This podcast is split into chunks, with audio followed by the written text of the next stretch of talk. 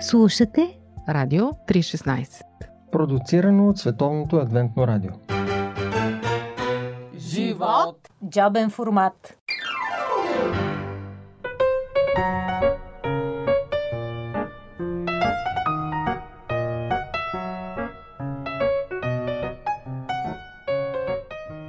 Скъпи приятели, днес в студиото са три сестри и мъжът на средната. Поред на номерата семейство Криси и Йонатан. Криси е преподавател в Германия, завършила приложна лингвистика с английски и немски. Тя е средата на сандвича. От едната страна е Ели, очен лекар и по-голямата, а Мари, по-малката, учи компютърни науки в Германия. Казват им съни, защото наистина са слънчеви момичета. Говорим за живота, за изборите и детството, като спомен от глухарчета.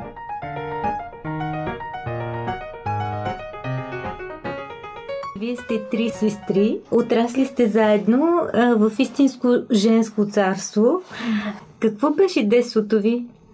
Много хубаво. Аз винаги си спомням с умиление за, за детството.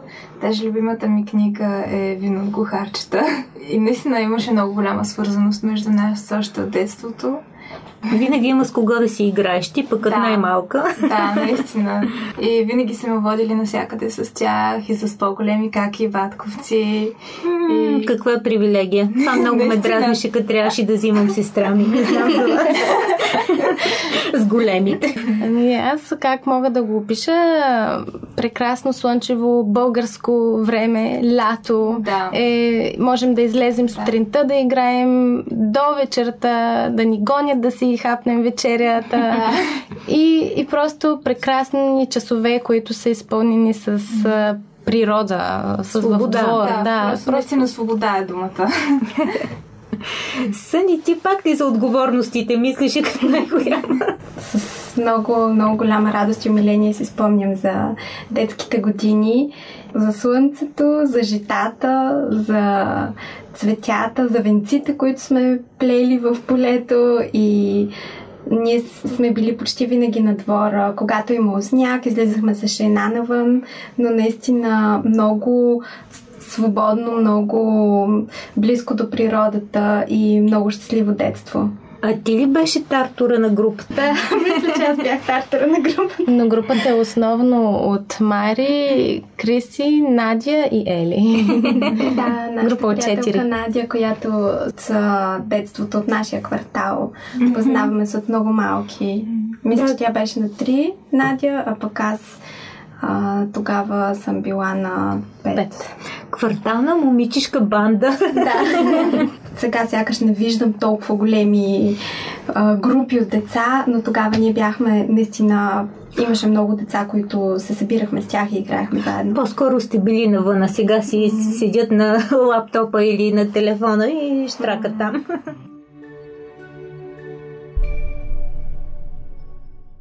Ели, защо е избрал окото? Възхищавам се на този орган.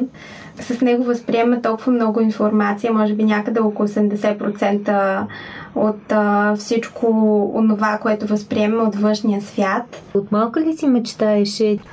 Не, не съм си представила от малка, че ще си избера точно очни болести.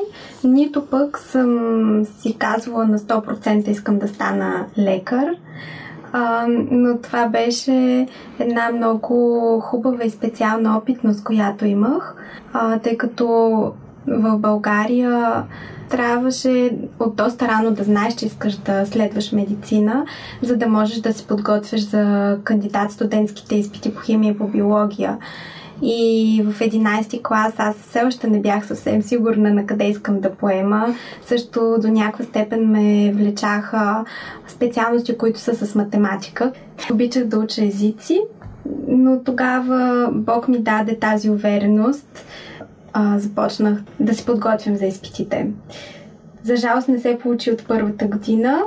А, първата година беше малко неуспешна с изпита по биология. Там си има история защо това случи. След това беше някакси трудно да продължа, защото едно разочарование може да бъде а, истинско препятствие за един млад да, човек. Да, смаже. да започнат съмнения, но Бог така направи нещата, че отново придобих увереност, че трябва да продължа и да, наистина съм много благодарна. Нещо случи ли се или то в тебе си озря? А, той е отговор на молитви. Аз напълно се бях отказала и, и реших, че трябва да отида при учителката ми по биология, за да й кажа, че вече няма да ходя на уроци по биология при нея. И тя ме държа сигурно 4-5 часа в къщи. Не ме пусна да си отида, докато не й казах, че все пак може би ще преосмисля решението си и ще продължа да се подготвям. И сега, когато погледна назад, съм толкова благодарна. Добър мотиватор. Да. Вие двете имате съвсем различни специалности. Имате ли някъде пресечна точка? Опитвам се и аз да се научавам на полезни неща, които са за ежедневието, за здравни навици, може би. И научаваш другите също така. Да, обичам да разказвам. Мари искаше да следва медицина и даже си спомням, тъй като тя още от малка, а, когато излизаш с по-големите каки и батковци, много ме удивляваше какви думи използваше, каква терминология, която по-скоро на по-големи хора някак си върви. Да си спомням как по анатомия учих и тя а, казваше имената на латински на нервите. Мари? Тогава ми беше мечта да следвам медицина. Аз винаги гледах какво Ели прави, понеже тя е отдава всичко от себе си във всичко, каквото прави и има високи цели. И тя сега е поела по този път на хуманната е, ти медицина. една лингвистика завърши, да ти казвам. Аз също заето исках по- по-малко съпротивление да ми, ако е възможно. Някой обичаме пух в живота.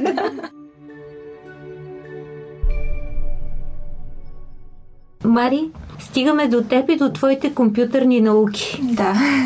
Обмислях много дълго време.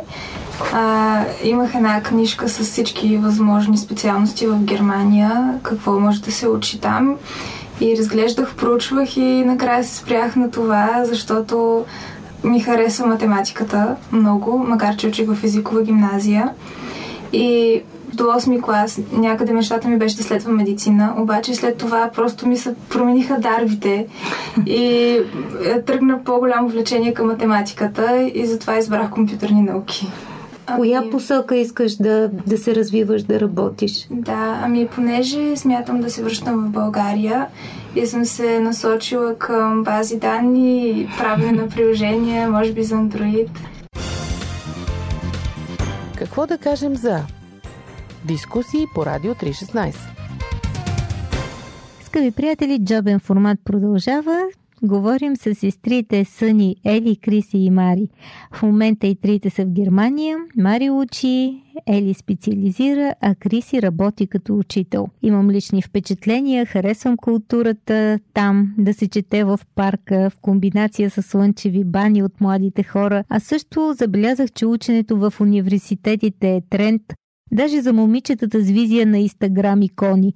Но ми се струва, че социалният живот клони към нула и не говоря в случая за купоните. И така, кои са плюсовете и минусите на живота и образованието в Германия, ще говорим от първо лице. Криси?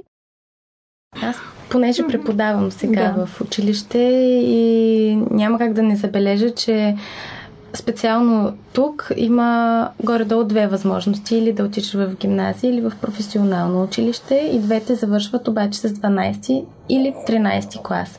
Тоест, няма твърде много възможности, а пък в Германия има поне три вида училища, като при единия тип завършваш в 9 клас, при втория в 10 клас и при третия в 12 или 13 клас. Тоест, ти можеш да поемеш по пътя на една специална професия и по-рано, а не след 12 клас монтьор, може би примерно за оптика. А тък му аз наскоро четох, че в България се отварят страшно много места в следващите две години за хора, които са за средно образование. но по възможност професионално. Не знам в Пловдив, ако няма достатъчно, то в други по-малки градове със сигурност няма толкова много различни видове, Не, то е примерно професионални училища, които да подготвят за тези кадри, които ще са ни необходими. Защото не всеки иска да мине по пътя на академичното образование, например. И това пък е също важно да се уточни, че в 9-ти клас децата там имат задължително а, две седмици, в които те трябва да си избрали и да си уточнили къде ще ходят на практика, за да могат те да се ориентират в а, ситуацията. Какво искам да правя аз по-нататъка с а, бъдещето си. Това много ми харесва. Да. А пък, ако бях учител, веднага щях да те попитам, имаш ли проблем с дисциплината, защото тук е много основен момент с подивяването на... Ами, аз съм сравнително нова в преподаването. За първа година съм. С 6-7 клас бих казала, че сега много добре се разбираме. 9 клас там е друга историята. Там наистина от време на време ни е трудно, но няма как. Според мен всички деца, когато преминават през тази възраст, имат малко проблем. Някои с авторитетите, други с нещо друго, трети лични проблеми и така нататък. Така, Кой че... се влюбил, кой го разлюбили, да, ясна е работата. Като сме в адвентно училище, пък е важно да кажем, че се опитваме да се разреши този проблем по някакъв ам, по-добър начин от това да се сбием и така да разрешим проблемите с повече говорене, молитва, ако те се съгласят и така. Ти си в по-защитена среда. Мари? Аз мога да кажа за хармоничната среда на учене. Това е добре, обаче социалният аспект наистина много, много липсва. И аз си мислих, че може би е проблемът това, че аз съм от чужбина, обаче виждам, че дори между тях, самите между германците, понякога е така. И не знам дали се дължи на това, че съм бакалавър, а не магистър, че още сме незряли достатъчно, но виждам как просто на лекция всеки сяда през, през място. Няма така двама един до друг. Случайно да не би да влезеш в личното пространство на някой. Пази територията. Да, и социалният аспект наистина куца поне на мен. Има хора, които казват, че се научават как се учи в Германия. Как се учи? Ами систематично, всеки ден по малко, а не както аз бях свикнала тук в последния момент. Всичко. Нощта преди изпита. Да. Сани, И аз бих ти си по системата, разбрахме. За теб това е било познато. На мен също а, ми харесва в Германия точността, някакси организацията, дори понякога бюрокрацията да е твърде досадна, но знаеш защо го правиш. Някакси се чувстваш като в по-защитена среда, така да се каже. А, знаеш, че това работи за теб. Но също, разбира се, това, което като най-голям недостатък за мен е също социалния аспект. Както Марита спомена, че всеки си пази личното пространство. Едно от нещата, които ми направи впечатление е първо, когато отидох, като влезеш в влак, как се вземат местата, малко като шахмат, докато хората започнат да сядат един до Се друг. наложи. Да, да кажа, че винаги се питат, когато някой иска да седне до теб, свободно ли е мястото, макар че очевидно е свободно. Питате дали може да седне до теб. Специално пък в социално отношение се чувствам много благословена и благодарна за това, че има църквата, защото там а, се чувстваш като в свое семейство по някакъв начин и дори на друго място все още да не си успял да създадеш приятелства, най-малкото в църквата по някакъв начин намираш ам, среда. По пантофи. Предаване за семейството на Радио 316. И така, скъпи приятели, моите гости са преживели промяна, наистина кардинална, качествено различен начин на живот. Заменили са Пловдив с различни немски градове, а в такива случаи човек преосмисля много неща. Наистина настъпва истински динамика на важните връзки, защото излизаш от своя дом, от своята среда и оставаш сам. Или пък не точно сам, а с Бога. Момичета, вие как преживяхте това? Да започнем с Ели. За първи път, когато отидох в Германия, беше а, в пети курс, като студентка на обмяна, Еразъм.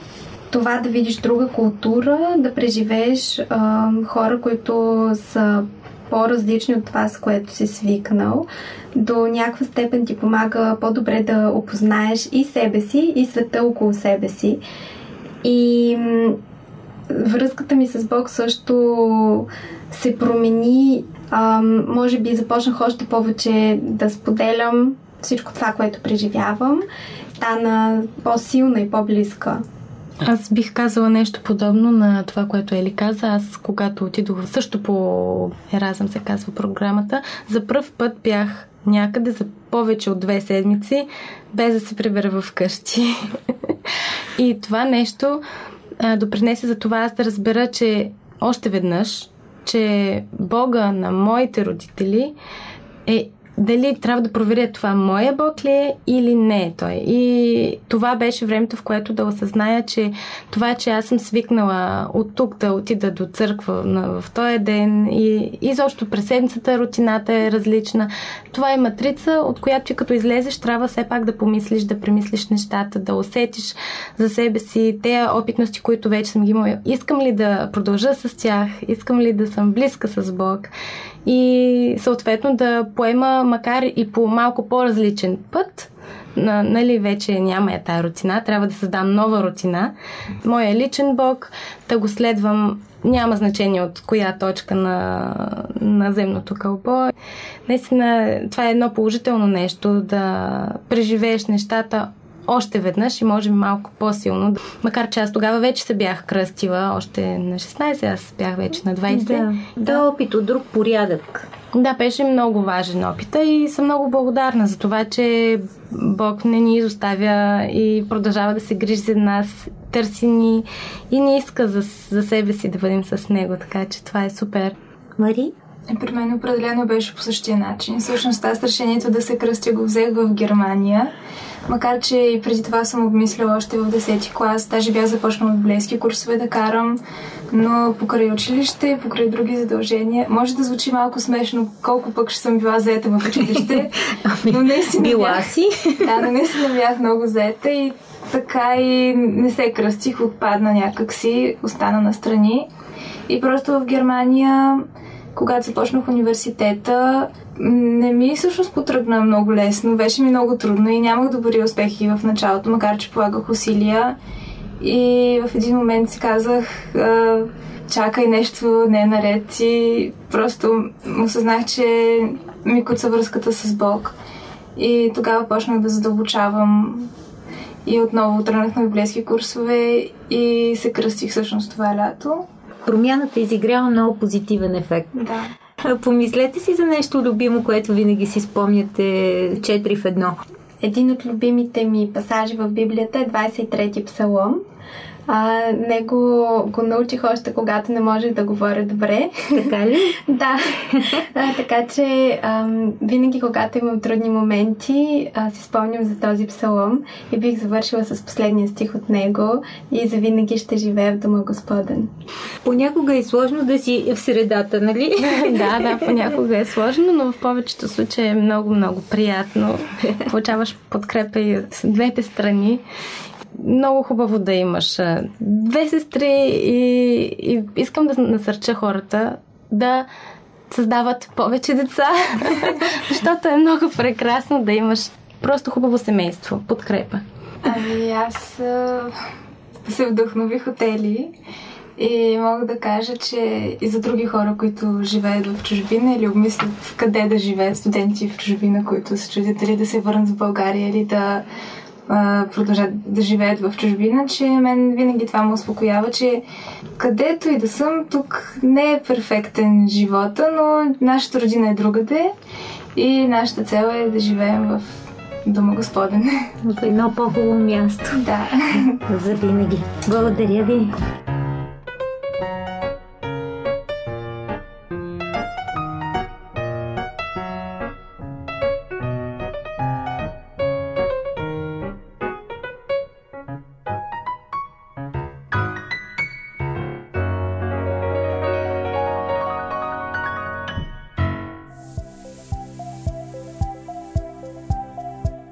Слушате Радио 316. Продуцирано от Световното адвентно радио. сайт 3-16.bg По пантофи.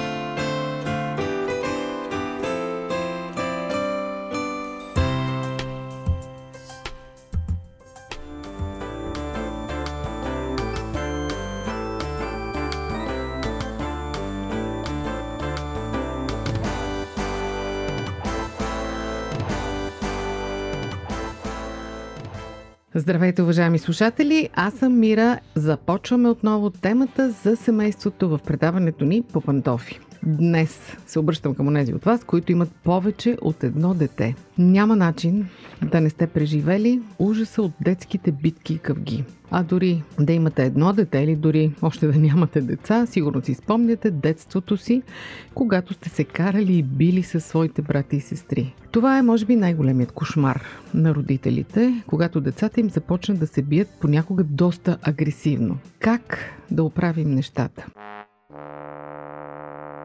Попадна ми една много интересна книга. Нейн автор е доктор Лора Маркъм. Заглавието на книгата е Спокойни родители, щастливи брати и сестри. Тя в нея обсъжда подробно отношенията между братите и сестрите в семейството.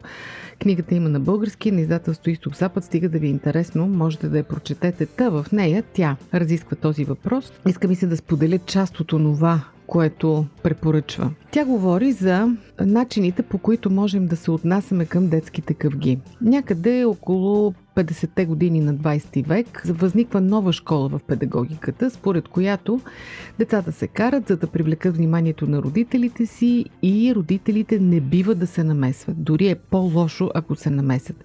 Децата трябва да се оправят сами. И наистина, практиката показва, че когато родителите не се намесват, братята и сестрите започват да се карат по-малко. Това изглежда като спасение, само че каква е причината? Психолозите започват да изследват явлението и стигат до извода, че всъщност къвгите намаляват, защото обикновено едното дете е по-слабо, другото е по-силно.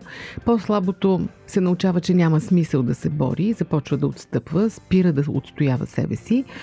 Знае, че няма средства да убеди по-силното, а другото обратно свиква, че винаги има последната дума. Така една огромна част от къвките изобщо не започват. Разбира се, мир в семейството има, но последствията в дългосрочен план са неблагоприятни и за двете деца. За голямото, защото свиква смисълта, че винаги ще му отстъпват и то винаги ще остава с последната дума, а за по-слабото дете, съответно последиците са лоши, защото то не се научава да отстоява мнението си. Понякога се появява скрита агресия и така нататък. Какво се случва обаче, когато родителите се намесят и въдворят ред? Осигурят победа на справедливостта. Много често те заемат страната на по-слабото дете. Така е логично, така е справедливо. Върни му играчката, защо му е взе, не дей да удреш брат си, лошо е да вземаш така нещата на бебето и прочие. Или пък накрая има по-сериозни наказания, ще те затворя сам в другата стая, ако продължаваш да се държиш така. Това в дългосрочен план отново няма много хубави последици, за съжаление, защото така агресията в по-силното дете само се натрупва, увеличава и избива в още повече агресия. То започва дори да си търси специални поводи да бъде агресивно и може да си излее злобата върху другото дете в отсъствието на родителите. От друга страна, по-слабото дете свиква с мисълта, че винаги някой ще го защити, че е достатъчно да се разхленчи, да се разплаче, да се оплаче и веднага по-силният мама и татко застават на негова страна, наказват брат му и въобще справедливостта се възцарява. Проблемът казва доктор Маркъм, е не в това, че родителите се намесват, а в това, че вземат страна. Тоест, къде може да се намери разрешение на проблема, за да не се превърнем в рефери на футболен матч или още по-лошо на някой ръгби матч? Какво да кажем за дискусии по Радио 316? Вие слушате Радио 316. Продуцирано от Световното адвентно радио. Най-напред е важно в семейството да има правила и тези правила да се спазват от всички. От родителите и от децата. Например, правилото да не се крещи и да не се взема нищо без разрешение на неговия собственик. Това правило се спазва от мама, от татко, от баткото, от каката и от малките деца. И независимо кой го е нарушил, съответно получава санкции, наказание, упрек по някакъв начин. Когато се скарат двете деца, е хубаво родителят вместо да вземе страна, просто да напомни и да каже какво гласи правило номер едно на нашето семейство. Тогава този, който е нарушителят на правилото, просто трябва сам да признае, че е в грешка и да върне това, което е взел. Казано най-просто.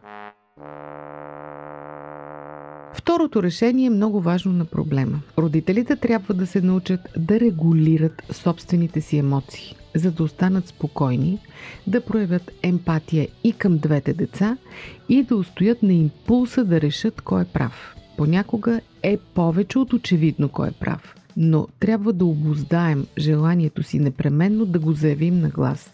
Защо?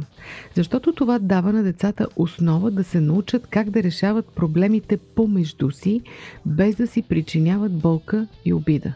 Това е много ценно умение, което ще им послужи много пъти в техния живот вече като зрели хора. Нашата основна функция като родители е не просто да ги разтървем и да накажем виновни и да поощрим невинния, а да ги научим да освоят умението да разрешават конфликти за да може един ден ние изобщо да не се намесваме и да не напомняме правилата. Това е по-трудното, по-трудоемкото, отнема повече време. Но рано или късно ние ще установим с гордост как децата ни сами са намерили начин да решат своя спор т.е. станали са зрели хора. Разбира се, много, много голямото условие тук е ние самите да сме се научили да решаваме споровете си така. Защото е напълно безполезно да искаме от децата да спрат да се карат, докато ние, двамата родители, продължаваме да го правим. Те го чуват и го виждат. Тоест, според доктор Маркъм, за да могат децата да са щастливи и спокойни, техните родители трябва да са щастливи и спокойни. Трябва да устояваме на импулса си, да решаваме проблема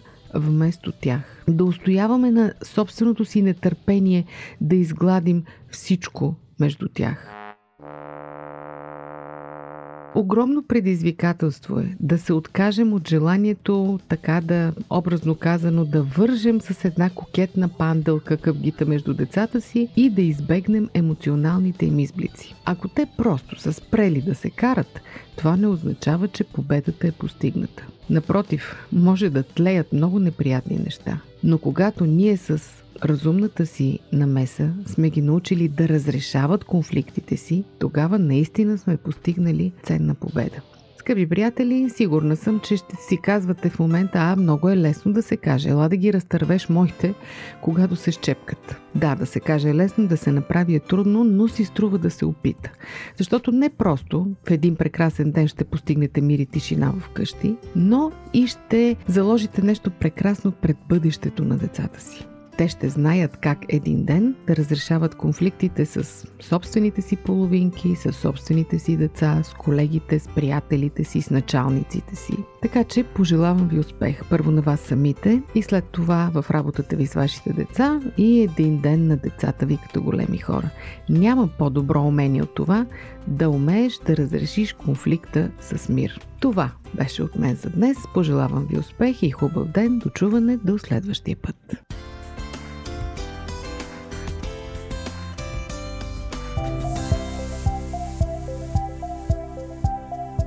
Радио 316. Продуцирано от Световното адвентно радио. Сайт 3-16.bg